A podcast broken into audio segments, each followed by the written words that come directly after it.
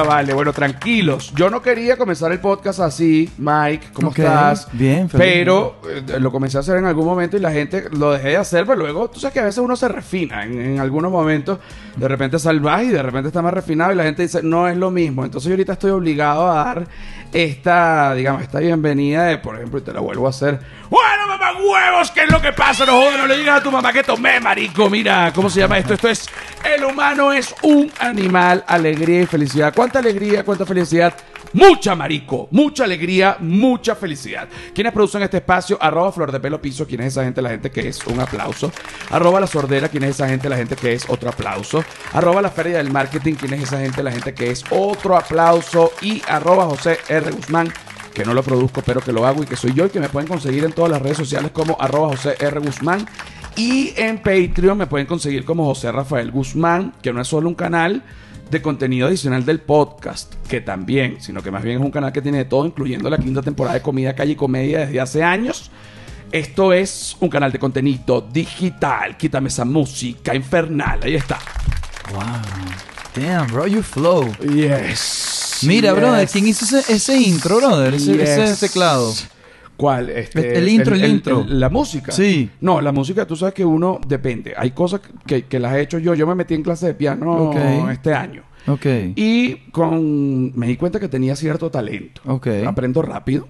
Algunas cosas, otras cosas las aprendo lento. Ok. Pero, y eh, incluso para la quinta, exacto, para ver, ah, no, para la cuarta temporada de Comida, Calle y Comedia, hice yo el tema principal. Ok. Pero este no lo hice yo. Está muy rico, me gustó. Está muy rico, Está pero pro. y, y te voy a dar este dato. Si tú, por ejemplo, quieres, este, necesitas música para videos tuyos Ajá. y no los puedes subir en YouTube porque de repente es una música que te van a bajar por los derechos. Royalty free, ajá. Royal- ajá, tú tienes que buscar el royalty free. Pero ¿cómo se busca el verdadero royalty free? Ajá. No es que tú vas a poner royalty free en YouTube porque hay mucha trampa. Ok. Gente maliciosa. Que te dice, te lo juro que es royalty free. Tú la pones, no es. Te bajan el video. Entonces, Ok. no quiero eso. Tú pagas una mensualidad en unas páginas. Yo, yo tenemos varios. Ah, exacto. Claro, bro. Nosotros Exacto. cre- somos creadores de contenido. Exacto. Todo el mundo que es creador de contenido, tú pagas una página. Ahí, y ahí hay... Pero fíjate lo que pasa. Ahí hay una serie de canciones que tú puedes sacar. La que te guste, tú la sacas. Y ese dinero que tú estás pagando ahí, se le da una comisión al creador. Claro. Es totalmente justo, pero fíjate esto. Hay gente que compra la canción, al igual que yo, la monta en YouTube, dice que es de él, y cuando tú montas un episodio tuyo con algo que tú pagaste, te dice que no es royalty free. Pero tú ves a la gente que más... Coño, qué peo, bro. Bueno, No, brother, Pero sea- bueno, es un juego, brother. ¿Hasta cuándo, José Luis? Mira, aquí tenemos a Mike. Eh, te voy, a, te voy a, a dar, digamos, como un intro y te voy a definir como yo, no como después te defines tú. Sí, exacto. Pero te voy a definir yo, ok. Eh, cuando, ¿tú te acuerdas de aquella época cuando la cuenta de Instagram de Orangután tenía 80 mil followers? No, más o menos. Me recuerdo mucho más o menos los- el sentimiento y la, la- el momento, la mentalidad que yo tenía en ese momento. Ok, pues. ok. Eh, Mike es el fotógrafo de Orangután. Yo comencé a seguir Orangután cuando tenía 80 mil followers, o sea, yo fui el 80 mil uno. Wow. ¿No? Eh, y siempre eh, yo estaba en otro momento. Te estoy hablando, te voy a decir exactamente el año. eh, em, pu- pudo haber sido 2015. Sí. Más o menos. Totally, ok, sí, más o sí. menos 2015. Este, y yo decía, oye, me encantaría algún día hacer una foto este, con orangután. Yo no sabía, Mm. primero, que tú eras venezolano. Ok. Yo pensaba que tú eras como un hawaiano. Ok. Luego me contaste Buen prop. Sí, luego me contaste que te hiciste la, el ADN. Cuéntame eso un momentico, ya vamos a retomar. El ADN, sí, me hice el ADN. Yo tengo ascendencia asiática. Mi tatarabuelo era chino. Mi apellido es Tan. Y, pero realmente me salió un verguero de mexicano. Un poquitico asiático. Y no sé qué era lo otro que me había salido mía. Bueno, Como español, no sé qué bueno, coño. porque los españoles sí de verdad que les gustaba mezclarse. Eso es algo, eso es algo que ya se sabe. Eh, si, si tienes de mexicano, tienes español, porque el español cogió mucho con el mexicano. No, no. Ahora, yo tengo un pequeño perro que se llama el sargento. Ok. Ok. Muy lindo. Muy lindo, sí. Este perro es un perro eh, completamente creado. Porque primero salió por accidente, pero salió también que este accidente lo han hecho una raza. Ujú. ¿Ok? Esto pasa cuando un chihuahua se coge a una pug. Ok. O un pug gordito coge a una chihuahua. Ok. ¿no? No sé cómo sería esa relación sexual, puesto que ah, incluso los tamaños, no sé, pero finalmente sale este perro, que es mi perro, y que le han puesto Pughuahua. Ok. Ok. Chihuahua es un perro mexicano. Ok. Nice. Pug es un perro chino. Ok. Tú soy- eres un Pughuahua. Wow, brother. Tú eres un Pughuahua. Sí, está bien. Claro eres que sí. eso. Claro eres que sí. eso. No eres pasa eso. nada. Claro Eres, sí. tienes los mismos genes que, que el sargento. Pero yo soy más achinado que él. eres un poco más achinado que él. Y él tiene un poco más trompa que tú. Y tiene Sí. cola y tú no. Pero aunque tú Sí. tienes el dread. O sea, Yo tengo el dread, sí, es que- estamos. porque eres un poquito, estás mezclado con humano. un poquito, un poquito. Sí, sí, sí. Son las cosas que pasan. Mira, estábamos hablando ahorita en el corte este, sobre ir a la universidad o no ir a la universidad. La academia. La academia, el tema de la academia. Por ejemplo, este, tú ahorita eres eh, fotógrafo, trabajas de eso, vives de eso. Este, tienes junto a Cristina, pues, tu orangután, que se ha hecho ahorita prácticamente un imperio que ya tiene más de un millón de followers. Y, y te reitero que yo comencé a seguirlo cuando tenían 80 mil. Eh, te- ayer, que se van a morir, me tomé unas fotos con orangután. Creo que soy la, mm, el primer gordo que... Eres la primera persona que le hago fotos con hombre con mucho con puro feeling. Con puro la- feeling. Que le da la experiencia. Y, sí. y ropa de mujer nunca perdiendo la masculinidad. Sí, nosotros no creemos en la masculinidad, pero Ajá. sí. Pues No creemos en eso. Eso me gusta, ¿no? Es un Porque, estándar. porque tú sabes que, que- que, eh, lo, lo que es la... Esto me ha costado a mí entenderlo, pero ya lo... De verdad que ahorita sí pienso así. O sea, eh, los parámetros de masculinidad definitivamente y efectivamente si son constructos sociales. Eso Claro. es así. Claro, que hay un hombre y hay una mujer, ¿ok? Sí. O sea, digamos desde el punto de vista de un macho y una hembra. Pero ciertamente nadie dijo que el macho se tenía que vestir como el macho y la hembra como hembra, porque el macho se puede vestir como la hembra y la hembra como el macho. Sí, es una representación social y es, es parte de la evolución de, de la sociedad en la que estamos, que decidimos qué es lo que es ser masculino y ser femenino. Pero realmente no hay estándar, no hay un, no, no hay un código que te dice, "Shh, esto es ser masculino y esto es ser femenino. Claro, porque estamos, y te digo que hasta hace seis meses yo no pensaba así. Pero definitivamente, este, y, y- y cada vez estamos avanzando más hacia el camino de que el género no proviene de lo que te guinda o de lo que, No, o ¿cómo de lo que ves? tienes, o sea, de, de que tienes vagina o pene, sino de lo que tú sientes que eres. Ok, No. ahora, pero también hay un tema, digamos, un, un poco más pragmático, estadístico, que bueno, que te tienen que clasificar. Sí, sea, está bien, parte, es clasificar. parte de, parte de. Eh, eh, eh, es, parte de. No pasa nada. Este, tú has. ahorita vamos a seguir hablando de la academia, pero vamos por este lado. Tú has tomado fotos este, a mujeres y además dentro de lo sensuales que son las fotos, pues no se puede decir que son sexuales, son bastante elegantes y nunca, desde los 80 mil followers que yo lo sigo, nunca han rayado en lo vulgar. Por, por varias cosas, por varias cosas. Primero por la gente que escogen y segundo por el estilo visual que, mm, bueno, que ustedes le, le dan o el tratamiento o, o el aceite, no sé cómo llamarlo, pero de verdad que no se ve, como dicen los mexicanos, naco, güey. Siempre no. se ha visto muy de estilo, güey. Es, es- es nuestra percepción. Nos- Tú y yo tenemos relativamente gustos similares, venimos del mismo lugar y tenemos una percepción similar. Pero nosotros primero no escogemos a la gente, siempre la gente ha venido a nosotros. Ok, la gente Eso es le lo primero. viene, ustedes no escogen, la gente No, viene. Yo para vine- nada. Yo vi, yo llegué a ustedes ayer. Exactamente. Y- siempre. Y, fui. Mira, ¿me puedo Siempre, tomar una foto con ustedes? Sí, vamos a tomarla. Claro, esta gente llega a nosotros, utilizamos la provocación y la persuasión de trabajar con gente que, es que es aspiracional, mujeres que, que las mujeres aspiran ser, pero nosotros no las estamos eligiendo, los utilizamos para porque ellas son las personas que nos dan la oportunidad de darle experiencia a todas esas chamitas que quieren ser como esta tipa. O sea, nos utiliza, es, algo muy calculado. Pero no es que yo estoy eligiéndola como tal porque me gusta. Obviamente me gusta la mujer y fue, fue algo influenciado y tengo mi gusto. Pero yo no, no estamos curando a la gente que trabajamos. Como decir que en McDonald's eh, siempre decimos esta analogía. Yo, yo no te vendo la hamburguesa a ti porque no me gusta tu look. No- si yo soy un, pro- un- si yo soy un McDonald's, cualquier persona puede comprar esta hamburguesa. Exactamente. Y, me- y, wow. y- y espérate, y me la estoy comiendo desde hace años. Claro, brother. Está, Claro. está divina. Claro. Ok, ok, ok. Ahora, la base, ¿de dónde viene Mike? Ok. Mike viene de estudiar en la universidad o no estudió en la universidad? No estudié en la universidad. eh, Nada. es- empecé a estudiar en la universidad. Mi papá, mi papá era un contrabandista loquísimo, con mucha ética, pero fue influenciado como un buen venezolano que sabe guisar y todo el pedo. En Venezuela, para sobrevivir hay que saber guisar. Exacto. Muchas veces.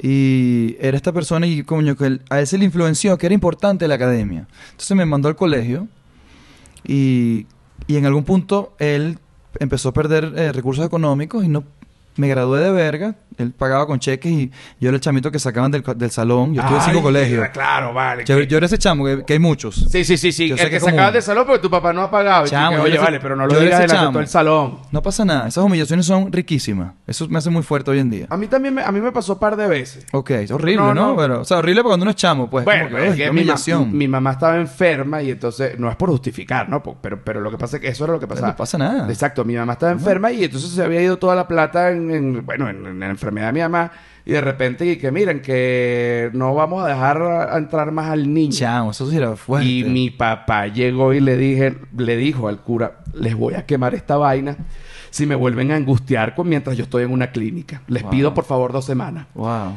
Y no lo dejaron, no, no le, no lo angustiaron más, le creyeron. Qué pro. Bueno, en el último, en el, en el, qué pro, bro. Necesito dos semanas porque si no les voy a quemar esta vaina y les agradezco que no me vuelvan a llamar porque yo tengo una esposa en terapia intensiva. Bueno, Los lo- curas y que, ah, ok, Dios te bendiga. Ya está. Este, cuando yo me gradué del colegio, a mí no me dieron el título. Porque el último cheque que dio mi papá Rebotó. rebotó durísimo.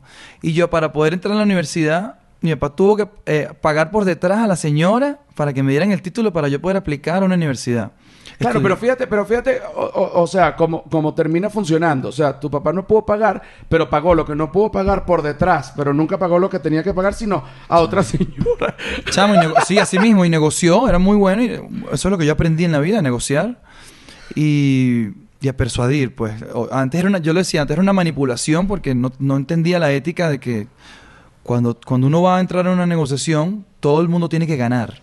Claro. Entonces uno cuando es ambicioso y es chamo, lo hace cegado. Entonces eso es una manipulación porque tú necesitas lo que tú quieres y ya no te importa nada. Hoy en día es una persuasión positiva porque hago esto muy consciente para hacer para que hacer que todos ganemos. No, y fí- fíjate el tema, el tema, el tema de la, de la negociación, que yo la estoy hablando desde el punto de vista, eh, las veces que me ha tocado negociar, bueno, de, de grande a pequeño, de pequeño a grande, Ujú. estoy hablando cuando de repente a mí me ha tocado negociar con una marca este, mucho más grande que yo, que de repente que no, que vamos a negociar. Y entonces uno llega así, ay, pasa a la oficina. Y hay cuatro señores, así cuatro abogados, y tú estás solo. Y tú dices, bueno, primero aquí hay una manipulación evidente del terreno. Hay uno que se te sienta al lado en vez de al frente, como que uno es huevón, ¿no? Y todo eso es para simplemente que casi que tú le dejes la vaina gratis. Entonces ellos, este, te estoy contando... Pero es parte de nuestra idiosincrasia, nosotros tenemos que negociar todo. Claro, pero mi, mi punto es que lo que tú estás diciendo, si tú vas a negociar algo, coño, que todo el mundo gane. Que para todo el mundo para que gane. todo el mundo quede contento. Pero, hay- pero la gente, mucha gente que se dedica, porque las grandes marcas tienen una persona que se encarga de negociar, de, de- de negociar. O sea, no es que, eh, por ejemplo, te lo pongo así, Netflix. O sea, Netflix, ¿quién negocia? ¿Quién es? O sea, esos son mi- miles de personas que trabajan ahí. Hay una persona que es el que negocia.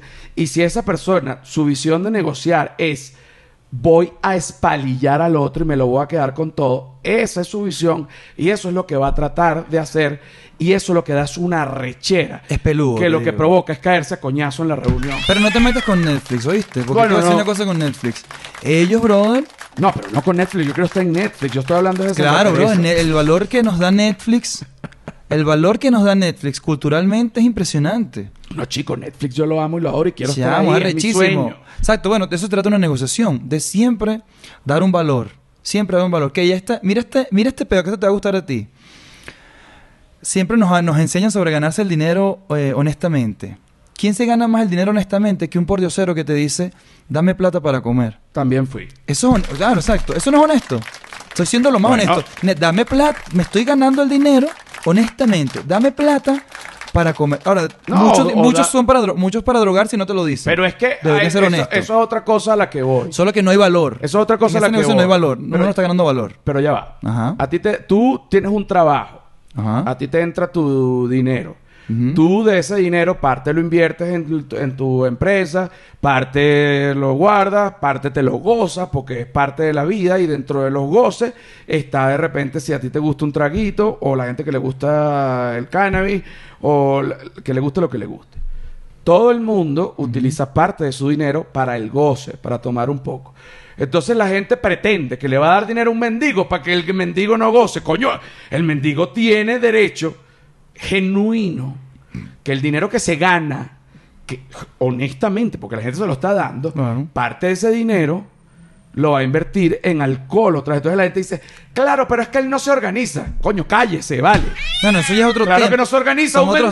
temas. Son otros temas. El- el- deberíamos enseñarle a los pordioseros a decirle, mira, dame plata para hacer lo que me dé la gana. No, pero es que ni siquiera el mendigo tiene que decir para qué vas a usar la plata. El mendigo No, tiene- debería. Claro que sí, brother. Coño, pero es que... eh, Claro es que sí. Todo tiene, tenemos que siempre dar la información más honesta para poder, para que Bueno. todo el mundo te, tome decisiones informadas. Coño, si eso es lo que estamos tratando Bueno, de es hacer. verdad, porque está pidiendo. Entonces, es, es verdad. Claro. Dame para comer. Bueno, estoy para comer. Dame para drogarte, te doy más. Te digo algo, bro. Yo ahorita no, no doy dinero, no doy dinero. Yo doy sermón. Ah, tú eres un pordiosero, vamos a hablar. Porque yo sé que tú, tú tienes la capacidad de ganártelo, porque yo he estado ahí y me lo he podido ganar. Ah, ganar al, por, eh, al, al No, hablar no. con el indigente. de asegurarte de que tú como pordiosero, eh, en vez de pedir dinero sin dar valor, yo te, yo te ayudo a ti a levantarte de ahí. A lo, mejor- de- a lo mejor tienes un desbalance químico muy bestial o estás drogado y, es peludo. Pero, pero cualquier persona tiene la capacidad de ser creativo y, y dar un valor para ganar dinero. Que esa es la idea. Y te, dar, ten- dar y te- valor. y te tengo esta para que te quedes loco. Que esto es una gran verdad y lo descubrí cuando grabé, cuando viví en la calle. Hay pordioseros, como es el caso de Serafín, que fue uno de los pordioseros con los que yo, Yo vi eh, a Serafín. grabé. Yo vi a Serafín. Serafín vive en la calle por decisión, porque Serafín incluso tiene una pensión de cuando él trabajaba. Entonces yo le dije, Wow. pero ¿por qué terminaste en la calle? Y efectivamente hay algo allí porque me dijo, no, pues yo me porté mal con, la con mi familia, pero en la calle yo estoy muy bien porque ya nadie me juzga. Entonces yo le digo, pero tú Wow. cómo haces? Tú pides y me dice, no, yo no pido, yo tengo dignidad, además yo tengo una, una pensión.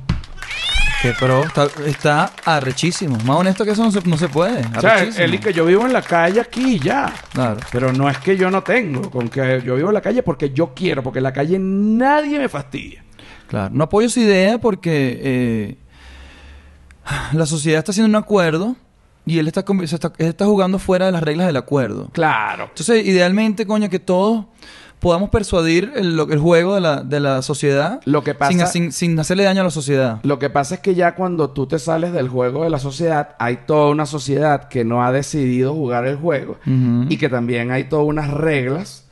Las reglas, tú las, todas son bendable, brother. Eh, doblables. ¿Sabes cómo se llama No, esto? Claro. persua- persuadibles, Pero, persuasibles. pero que sí te digo, bueno, yo solamente viví cinco días en la calle, eh, pero, pero no, la- no digas solamente, brother. Que espero que, que un día tú duermas en la calle por decisión. No, vale, y me hice amigo de, de- de varios indigentes, por eso es que hablo con, con propiedad.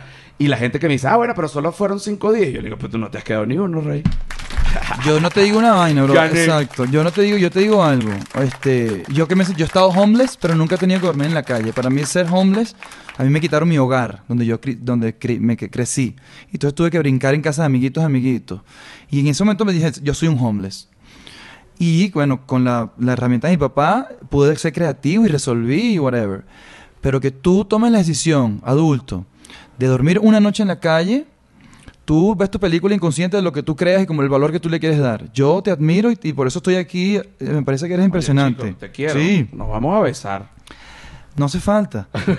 Yo puedo da- darle un besito, porque yo de- pero nos podemos oye, besar después de- fuera de Oh, cámara. ok, Yo puedo ok. un besito a Silvia que me fascina. No, no, yo sé, yo te vi, pero dije Brother, no. me fas- ¿Qué es niña tan bella, brother? Eh, sí es. Oh sí my es. god, qué rico que ese amor de ustedes. Sí es, sí For es. real. Ah, que te voy a contar, que tú dijiste que te querías que te contara. Yo quiero contar esa historia porque es una. Yo mido todo en tiempo. Y yo sabía que la historia de ustedes tenía que ver con tiempo. Y ustedes pasaron. eh, lo que rico que la gente es muy loca creen que una relación es pasarla bien. La relación se construye, se solidifica, pasando momentos duros y pasando tiempo juntos. Así, claro. Y ustedes crearon esa relación riquísima. Esta chama estuvo dos meses esperándote ahí y viéndote. ¿Qué más valor que eso? No, eh, bueno, ¿Sí o qué? No, varias cosas. Varias Voy- cosas, voy varias contar- historias. Voy a contar varias historias ahorita aquí de Oh my God, Silvia, I'm sorry. Sí, sí, no, no, no. Mira, mira esta historia. Primero, nosotros trabajamos en Venezuela. Yo era locutor de un programa de radio y ella era la productora. Ok. Pero ahí, bueno, cada quien andaba en su cuestión. Ella andaba comiendo muy bien por allá. Este, bueno, yo tenía una novia también, o sea, no Mm. ok, pasa nada. están en su peo. Exacto, cada quien en su peo. Después, yo me vine a México. Después Ok. que me vine a México, eh, al, como a los seis meses, se vino Silvia. Ok. Entonces, este, yo la fui a buscar al aeropuerto. Ok, empezó. Pero ya. ok. Ajá. Después No fui- había, honestamente, no había ninguna intención tuya romántica. O sea, una necesidad animal de que decía, coño, tengo tiempo estando solo. Había una No. intención tuya detrás de, detrás de verla. Sí, o sea, sí, pero eh, medio inconsciente porque yo estaba muy atormentado porque había terminado un noviazgo que yo me había sentido... Ok, Este, sí, estaba como atormentado. Me- Ok. Me, sentí culpable porque entonces dije, coño, ¿sabes?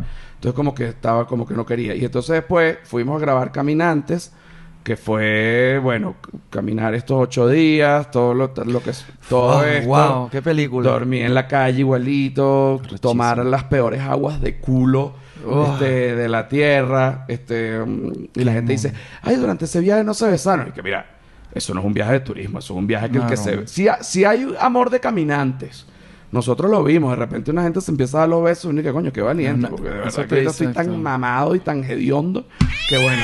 Este, Si eso no te dice mucho de lo que somos, somos unos animales que Sí. tenemos que conectar con otro animal, no pasa, eso es lo que es. Sí, sí, sí. Eso es lo que es. Este, y después que llegamos de grabar, estábamos en una plaza en Bogotá porque caminamos de, mm, o sea, hicimos el, el trayecto que hacen los caminantes venezolanos hasta de Venezuela a Bogotá, pues. Ok.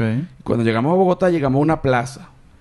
Y entonces, este, nada, bueno, nos caímos a besos porque como es la vaina, o sea, ¿qué es eso? Animales. O sea, coño, no animales sé. conectando con Coño, historia. Y que mira, y ese camino que este, Exacto. de pinga, ¿no? ¿Y cómo? Y bueno, ya, pues. Equipo. y entonces después nos fuimos para Miami y que fue una parte buena porque yo pensaba que había alquilado, o sea, a, a descargar y a editar el material. Ok. Nos fuimos a un Airbnb y yo pensaba que el Airbnb lo había alquilado yo completo, una casa completa. Y resulta que no, que habían dos cuartos más alquilados. Y Silvia y yo llegamos con toda esta emoción y entonces hicimos un poco de cosas. Pasarla bien. Pasarles, la pasamos muy bien. Conectaron. Y después no podíamos entrar a la casa de la pena porque eso fue un desastre. Wow. Que hasta interiores míos había en la sala. Y, y había, y, había, y había una gente y yo le pedí perdón al tipo del Airbnb que se llamaba Marcelo, que era un brasilero y que, oye Marcelo, yo pensé que... ¿Era brasilero? ¿Qué perdón les está pidiendo, chico? Claro, claro, pero aquí es ¿Estás que va. brother? Aquí es que va. Ahí se inventó el sexo. Aquí es que va. Entonces yo dije, mira, que disculpa, Marcelo, porque este, yo pensaba que el Airbnb era mm, completo y entonces sé que hicimos unas cosas indebidas en la sala y se hizo un poco de ruido, pero no va a volver a pasar. Y Marcelo, y que no joda, mira, bueno, cogidinha divininha, Claro, sabrosilla. Estamos encantados, mi esposo y yo, oyendo que ustedes cogían, qué bonito. Y que, ¿cómo? Este, Chamo, de lo más normal. De lo más normal. De lo más, no, para los brasileros y que no, vaya a coger Claro. aquí, puede coger aquí delante, delante de Marcelo. Y que no, gracias, señor. Tampoco así. No, claro. fue, pa- fue paterno, lo peor es que no fue sexual, pero es que los brasileños son súper sexuales, qué vaina más loca. Qué vaina mal. Esa es mi influencia. De ahí salió orangután. Del de lo brasilero. De la pornografía brasilera. Claro, me fascina. Por eso todas están bronceadas. está bron- te- echamos aceite ayer. Coño, y nunca había visto pornografía brasilera. Chamo, de esas son mis... O sea, las mujeres que yo veo y me vuelvo loco. ¡Ah, mamacilla! Claro, bro. Las Mamacilla colonas divina. bronceadas. Aceite. Oh, my God. Me gusta, me gusta. Mira, Claro, de ahí salió todo. Mira, este, vamos ahorita con la segunda parte del episodio número 105 del humano un animal, alegría y felicidad. Me toca Ok. irme. Pero después va a volver, ahorita te toca irte porque viene Cristina. No pasa nada, no pasa nada. Ok. Nuestra historia está comenzando apenas, brother. Esta historia está comenzando, no es que te toca irte de aquí, sino Exacto, no, no la pasa segunda nada. parte viene Cristina y la tercera parte, que es para Patreon, vendría Cristina y tú juntos. Exacto. listo. Ah, otra cosa que les digo a la gente que está acá, mira, sin robar a nadie y que el sol te irradie, 16, 30, 16 de mayo, 30 de mayo y 6 de junio, acá en Ciudad de México, en el 139 Bar, entradas en joserrafaelguzmán.com. Mira, ya va antes de que corten, brother. Tú no te vas a tatuar tu número de preso. Ahora que me lo está... ¿Pero quién tatúa? ¿Tú tatúas? No, coño, pero tú no te puedes tatuar mi A número mí de me preso. todo, todo el mundo personas diferentes. Eso trata sobre la historia. No. Si tú no te vas a tatuar el número, me lo tatúo yo. Y es, es algo tuyo que yo tengo, o sea, algo que tengo tuyo en mi cuerpo. Pero si tú no lo vas a hacer, lo hago yo. No, bueno, pero yo tam- tú también te lo puedes hacer. Ok. Y es mi número, yo te lo anoto. Y yo Claro, también lo claro. puedo hacer.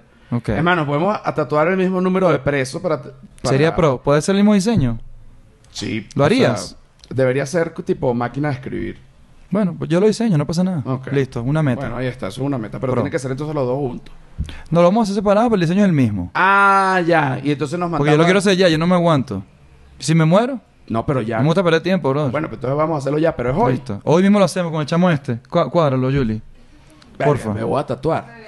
Deja el peo, mijo. Que te va... Este cuerpo es cualquier... Lo recho que eres tú, tus ideas, brother. Tus ideas y tu relación. Me está... Me está y, y- Y decirle que este mamagüevo está Sí. influenciando a este huevón a la tatuarse. Voy a terminar y que 2551... No, no, ahí no, ahí no, ahí no, ahí no. Todavía no. Ese, ese, ese es ese tatuaje. Dice, este tatuaje no dice Big Fuck to Society. Todo el tiempo lo que he escuchado de los tatuajes es, si te tatúas aquí, no te van a trabajo. Y yo le digo a la sociedad, brother, nunca he tenido que tener un trabajo que no me guste. Ah, Siempre eso eso es lo que me dé la eso gana. sí tienes y aquí ahora me tatúa así, Big Fuck to Society. No, yo sí me lo voy a lanzar. En déjame la nalga, en el hueco le culo, digo, no pasa eh, nada. Sí, ahí Listo. veo. ahí hoy veo, hacemos ahí veo. eso, hoy hacemos eso, deja el Ahí miedo. veo, ahí veo. Mira, venimos ya veo. con la segunda parte. Se jodió. No, no, no, pero sí me lo voy a hacer. ¡Hoy! Pero no sé en dónde. Es con momentum. Tenemos momentum, Sí. no vamos a perder el momentum. Va, pero Listo. no sé en dónde. Voy. Ya, listo. Dale. Señores,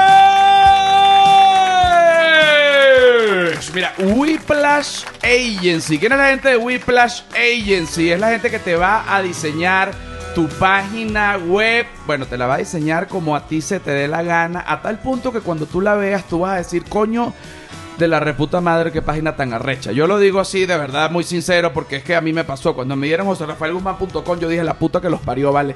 Qué arrechos son la gente de Whiplash Agency. En ese momento tú te das cuenta que Whiplash Agency es la vulgaridad hecha excelencia. Y otra cosa que quiero dejar claro, cuando uno trabaja con la gente de Whiplash Agency, son una gente súper easygoing porque siempre que uno, ah, no siempre, pero muchas veces que uno trabaja en temas de diseño y temas web, a lo mejor eh, uno pierde un poco la, la cordura porque uno no entiende y es importante que la gente que está del otro lado te sepa explicar y te quiera. Entonces Whiplash Agency, la vulgaridad hecha excelencia. Ahora, por favor, qué momento tan bello. Ponme los tambores de orangután.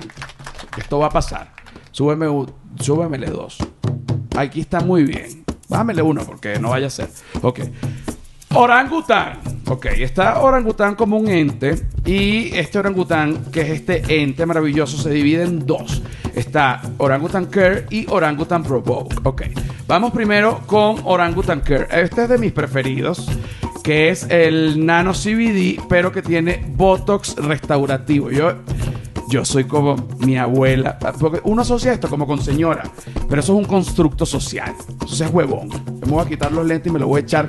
Pues yo tengo ahorita mucha pata de gallo. Esto es un pequeño rolón. Y además el nivel de refresque es una cosa indescriptible, ¿no?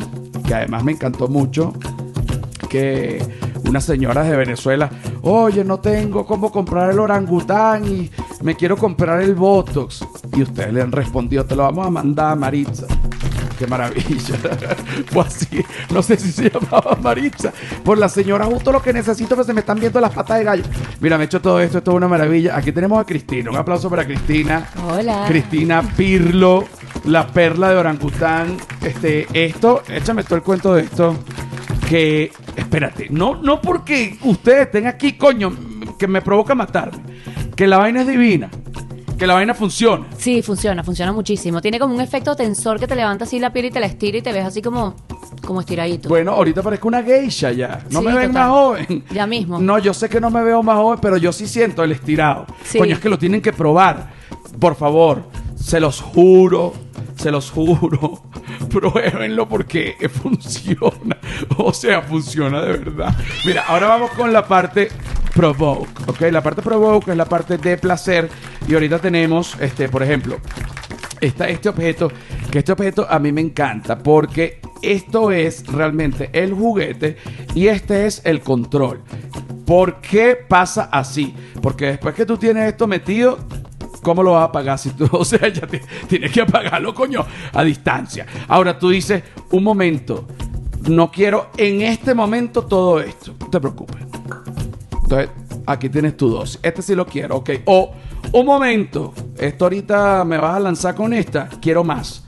Aquí tienes más. Entonces, Orangutan Care and Orangutan Provoke. ¿Vas a comprar o no vas a comprar? Marico, welcome to the fucking jungle. ¿Te parece eso? Wow, me encantó. Ajá, Yo bueno, quiero comprar pero también. Hay que comprar también, pues, ev- ev- evidentemente. Ya va, voy a ponerme esto. Mira, aquí está Cristina Pirlo, que es... Pirlo, eh, Pi- coño, vale, te dije como el futbolista italiano. Y siempre, Ah, ¿en serio? Sí, así se llama el futbolista italiano Pirlo. Este, y a Silvia le digo siempre Cristina Pirlo y Silvia me dice Pilo. Yo le digo Pirlo. Gracias, Silvia. Este, y yo sabía que iba a pasar. Y, yo- y- y- y- y justo antes de decirlo, dije, no es Pilo, es Pirlo. Después me llamaste que era como la perla, no sé qué, y dije, ah, debe ser que se confundió pilo con perla y la juntó. Sí. Pero ya veo que no es por Sí, eso. No, fue con un futbolista italiano. Es raro, es raro, es raro, es raro. Ok. Ahora, este. Mike y tú crearon Orangután. Sí. Échame un poquito esta historia porque realmente no sé los comienzos de esto. ¿Esto se- lo crearon juntos o tú fuiste una de las, pri- o sea, como que de las primeras que participó en esto? No, cuando yo conocí a Mike, él ya hacía fotografías de mujeres y de marcas y de artistas y de, de todo. Y nosotros nos fuimos a vivir, eso fue en Venezuela donde nos conocimos. Trabajábamos juntos, yo me fui a España, él se fue a Estados Unidos, yo terminé de estudiar en Estados Unidos. Ok, en, pero espérate, que me, Perdón, gustan, perdón. me, me gustan las historias de Ok, amor. ok. En Venezuela se gustaban. O sea, en Venezuela empezamos a trabajar juntos, cada uno tenía su pareja en ese momento y era completamente profesional. Después, un mes antes de yo irme a vivir a España, tuvimos como un encuentro y... Que no, que fue también profesional, no hay un problema. O fue no, sentimental. no, fue sentimental, nos Ah, besamos, yo le robé un beso, pues así. Ah, tú a él. Sí, sí, yo le robé un beso, él me estaba echando un cuento, un sueño que tuvo conmigo y yo teníamos unos mojitos encima, yo le robé un beso. Oye, pero claro, pero si te echan un cuento y que dio un sueño que tuvo contigo. bueno, Claro, espérate, pero yo le robé un beso y él me empujó y me dijo, no. Sí, me rechazó. En No hagamos En el esto. estacionamiento de San Ignacio. Coño, en el San Ignacio ha pasado tanto. En ese estacionamiento ha pasado tanto, Dios Sí. mío. Eso es una parte para la gente que no es venezolana. El San Ignacio eh, es un centro comercial allá en, en Caracas que en el estacionamiento del San Ignacio ha cogido media Venezuela. es una realidad. Es una realidad. Claro, seguramente. no- Seguramente, no seguramente. Ok, tú le fuiste a dar este beso a Mike. Ajá. Él te empuja. No, Ajá, no me beses. así mismo. ¿Y tú qué le dijiste? Oye, disculpa. Nada, me quedé en shock y me di la vuelta y me fui. Bravísima. No, no estaba brava. No, estaba no, apenada. O sí, o sea, de hecho le mandé un mensajito y le dije, fue muy grave lo que hice. Y me dijo, sí. Sí, fue horrible. Y tú que, oye. Y yo dije, bueno, yo lo que dije fue, bueno, perdí mi trabajo, pues. O sea, ya. Metí la pata, este Ay. carajo con el que yo trabajo, ya está. Y al día siguiente me lo encontré en otro centro comercial trabajando. Y ahí fue donde la magia de mi beso hizo efecto. Se tardó como unas 12 horas, pues. Coño, pero es que era muy. o sea, y se tardó bastante porque. eh, o sea, primero, mal eso. Pero fue muy grave. De lo peor. Horrible, horrible. Metí la pata malísimo. Y al día siguiente que no, que no puedo dormir pensando en mí y tal, y que vamos a salir y vamos a comer y no sé qué. Bueno, vamos a comer porque entonces ya, verga, ¿tú sabes, tú sabes el beso de ayer? Sí, verga, que con ese huevo parado. Ese, ese es el, el metamensaje. ¿no? Eh, más o menos, sí. Sí, bueno, también era lo que, lo que tenía que pasar. Ok. Se, se, se, hu- hubo este cortocircuito, pero después ya. No, nos hicimos novios inmediatamente. O sea, no inmediatamente. Como en una semana empezamos a salir. Yo me iba a vivir a España, entonces como que yo estaba así como un poco conflictuada con eso. Y aquí vino la parte mágica donde todas se van a enamorar de Mike, porque yo me acuerdo haberle dicho, ¿para qué vamos a salir? O sea, si yo me voy a ir a vivir a España. Y él me dijo, ¿qué importa un año frente al resto de nuestras vidas? Vamos a salir. ¿Ah? ¿Qué importa ese maldito año, chica? Hagamos el amor aquí en la calle. Aquí en la calle como símbolo de democracia en la Plaza Francia de Altamira en el obelisco. Mira, ok.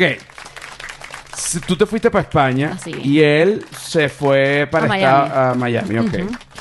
Se quedaron hablando ahí. No, nos, ya éramos novios. Nos hicimos novios directamente en ese mes, en esas cinco o seis semanas que yo estuve en Venezuela, entre el beso y que me fui, nos hicimos novios y fue una historia súper bonita y muy intensa, muy rápido. Claro, y además porque acuérdate que también en la época en la que ya uno se va a ir de un país, las últimas dos semanas son, bueno, vamos a ver con quién se coge, pero que aquí todo el mundo, esta vaina es válida. O sea, esto es que, espérate que un momento que, que ya me voy, ya tú te vas, bueno, eh, aquí no sigue explicación. Bueno, viajamos, viajamos, hicimos un montón de cosas juntos, sí, sí, sí. En esas últimas semanas, Sí, como, como idílico, porque también viene un tema como de una despedida de mentira, porque al final lo que dice Mike es una gran verdad, solo que uno en ese momento vio un año como larguísimo, pero como que bueno, pero un año vamos a estar juntos otra vez, o sea, Claro, sí, y además sí. él me decía como que la plata no es importante. Si yo te quiero ir a verte, compro un pasaje y voy. O sea, la plata se consigue.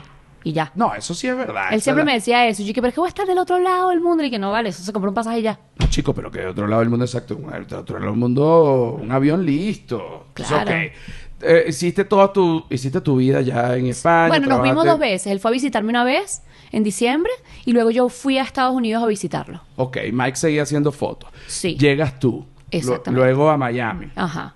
Y él tenía su proyecto con otra compañía, sus socios, y tenía otro, otro trabajo y hacía de todo, entre fotos de modelos, artistas, cantantes, y también hacía bodas, cumpleaños, o sea, lo que todo inmigrante hace para, pues, No, sobrevivir bueno, y- es una y- marca, y ¿no? com- y como empieza todo fotógrafo, que fotógrafo que no toma fotos en bodas, no, no comenzó. O sea, ¿cómo es eso?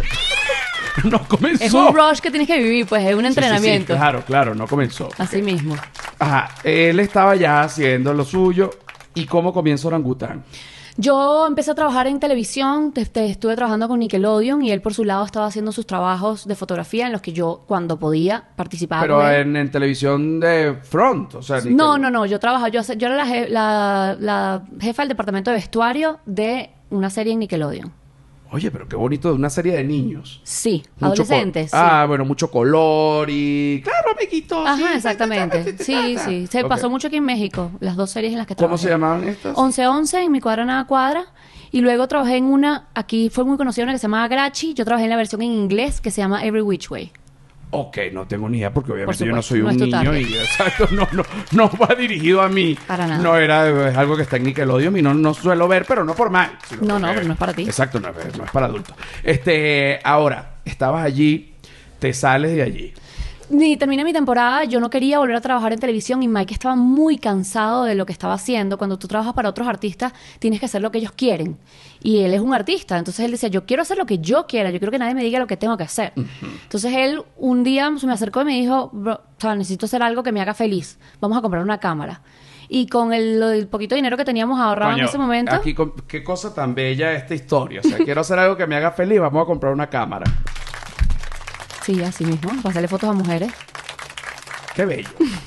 Entonces tú dijiste, sí, y hacemos, imagínate hacer unas fotos, pero tipo este look. Y empezaron a buscar como en Pinterest. Coño. Bueno, no sé ¿en si? Pinterest estaba en ese momento, pero Exacto, sí, pero él ¿en tenía todo. A ver, él ya decía este, este estilo de fotografía, pero siempre muy filtrado y muy, y muy hacia lo que la persona quería. En este momento él quería, yo quiero hacerle fotos a la gente que yo quiera, con la ropa que yo quiera y de la forma que yo quiera y que nadie me diga qué hacer. Y así nació Orangután. Éramos nosotros y una modelo, y la modelo no tenía. No tenía derecho de decisión. Aquí te pones lo que. O sea, obviamente, si no te lo quieres poner o claro, no te sientes o sea- cómoda, por supuesto, pero era nuestra, o más que todo su dirección creativa, 100%. No, que eso, de- además de eso me di cuenta ayer que simplemente como que mira, tú llevas esto, tú llevas esto, este, haces esto y ya. Y este, tanto Mike como tú y bueno, y todo el, todo el equipo me dijeron, mira, mucho mejor que muchos modelos, muchas gracias. Porque vengo de una cultura militar en donde sé seguir órdenes, o sea, es, Claro, muy, es es muy verdad. sencillo. Me impresionó mucho que te di la explicación de cómo poner el codo y lo entendiste al pelo y ya lo agarraste de una. Claro, porque la- le- el, el- digamos, la manera de pararse de una modelo para unas fotos, también dependiendo del estilo de modelaje, tiene diferentes formas. Porque uno, cuando no conoce el tema, uno solo, si a ti te ponen, eh, ponte, no sé, 40 fotos de diferentes modelos, de diferentes estilos, tú solo vas a ver modelos y te va a parecer guapa eh, o, o no, o lo que sea. Pero el punto es que dependiendo del estilo de modelaje... em, Y del estilo de cuerpo también. No todas las poses funcionan con todo el tipo de cuerpo. Exactamente. Entonces, hay, es- la, la pose es una fórmula. Cuando digo una fórmula, no es que la modelo no siente y no se deja llevar por la cámara. No, no eso, sino que la cadera va para la derecha, la rodilla va para la izquierda, el codo va detrás de la nalga y la mano la volteas para adelante. Coño, ya está. Tú haz esa vaina. Yo hice esa vaina y ya está. O sea, no hay que, que si... No, chico. No, ya, ahora ponte así. Las dos piernas abiertas. Mano en la cintura. No te rías. Ojo serio. Bueno, yo lo hago. Se Sí. toma la foto, ya está. Así mismo. de seguir órdenes. No, y las modelos aprenden las poses también, que las que les funcionan y eso. Claro, claro, claro, claro. Yo nunca había hecho, digamos, trabajo de modelo, de modelo con ropa de mujer. Sobre todo, pues fíjate, Mike es la primera persona que me ha dicho que tengo muy buen cuerpo. O sea, yo dije, momento, o sea, esto no puede ser así. Yo sí siento que tengo buen cuerpo de las tetillas hacia arriba. De las tetillas hacia abajo está raro. Y las tetillas hacia abajo tienen todos, todas, tienes todos tus órganos Exacto. que funcionan es- al pelo. Claro, pues no funcionan al coño, gracias a Dios. Yo ¿Viste? le yo Tremendo tengo- cuerpo, me estás jodiendo. Yo le tengo miedo a la muerte. Ok. ¿Tú le tienes miedo a la muerte? Más, mm, mm, no estoy segura. Yo necesito saber si hay tajadas después de la muerte. Ay, yo creo que no hay. Yo también creo que no hay. Es muy triste cuando yo me levanto y diga, hay tajadas, no. Y pastichos tampoco. Coño de sus putas madres. Regrésenme a la vida. ¿Quién diseñó este cielo? ¿Qué cielo? ¿Qué cielo de mierda? Ok, empezó Orangután, porque querían hacer ustedes este, lo que ustedes querían. Ujú. Orangután tiene ahorita cuánto? 2014 al 2021 son siete años. O sea, ustedes ya tenían tres años de casados. Sí, ¿Cuándo comenzó Orangután? más o menos, sí. Y claro, cuando llegan estas primeras... mo- Porque te digo, yo que comencé a seguir orangután desde hacía tiempo, hay toda una leyenda. Este... Que además, bueno, nunca la, la creí yo, ¿no? Pero que, que seguro esa gente hace tríos. Uno y que, bueno... O sea, sí se ve como bonito el ambiente como para hacer un trío, pero están tomando fotos. O sea, la gente que tiene algo de conocimiento de cómo es un shooting, este, y de repente si ves humo, tú dices, ¿quién coño va a hacer un trío con ese humero? o sea, más bien un ataque de tos. Entonces, este, siempre hay como, digamos, como esa, este... Misticismo. Es, sí, como ese misticismo. pero- Claro, y jugamos mucho con eso, esa es la idea, que la gente hable. esa también es la idea, que la gente hable, pero lo, lo que yo les digo, no dudo que en sesiones de fotos, no de ustedes, sino de, de en la vida, se haya terminado en una sesión sexual, pero por lo general las sesiones de fotos son bastante profesionales. y, y más... Bueno, lo que pasa es que una cosa es nuestro trabajo y otra cosa es nuestra vida personal. Nuestro Exacto, trabajo nosotros lo trabajamos muy profesionalmente y eso es de lo que estamos hablando en este Exacto, si después, bueno, uno se quiere aquí a comer un helado, eso es distinto. Eso es otro eso es otra cosa. Mira, vamos con la tercera parte, con la parte que va para Patreon del Humano con Animal, que esta siguiente parte va a ir con Mike y Cristina. Entonces, este, ya venimos más, mamahuevos. No, ya venimos más, no, ves, tengo un glitch. Ya venimos con más. Ok. Ok, venimos... Ah, por cierto, la gente que quiera seguir oyendo, pues va y se inscribe en Patreon. Facilito. Y si no, te quedas en YouTube. Gente dice, tiene mucha publicidad el episodio en YouTube. Bueno, entonces ve a Patreon, que no tiene publicidad. No, porque en Patreon hay que pagar. Bueno, coño, entonces quédate en YouTube. No, pues tiene publicidad. Seas marico. O sea, no todo puede ser gratis, Rey. No todo. Mira, nos vemos. Chao.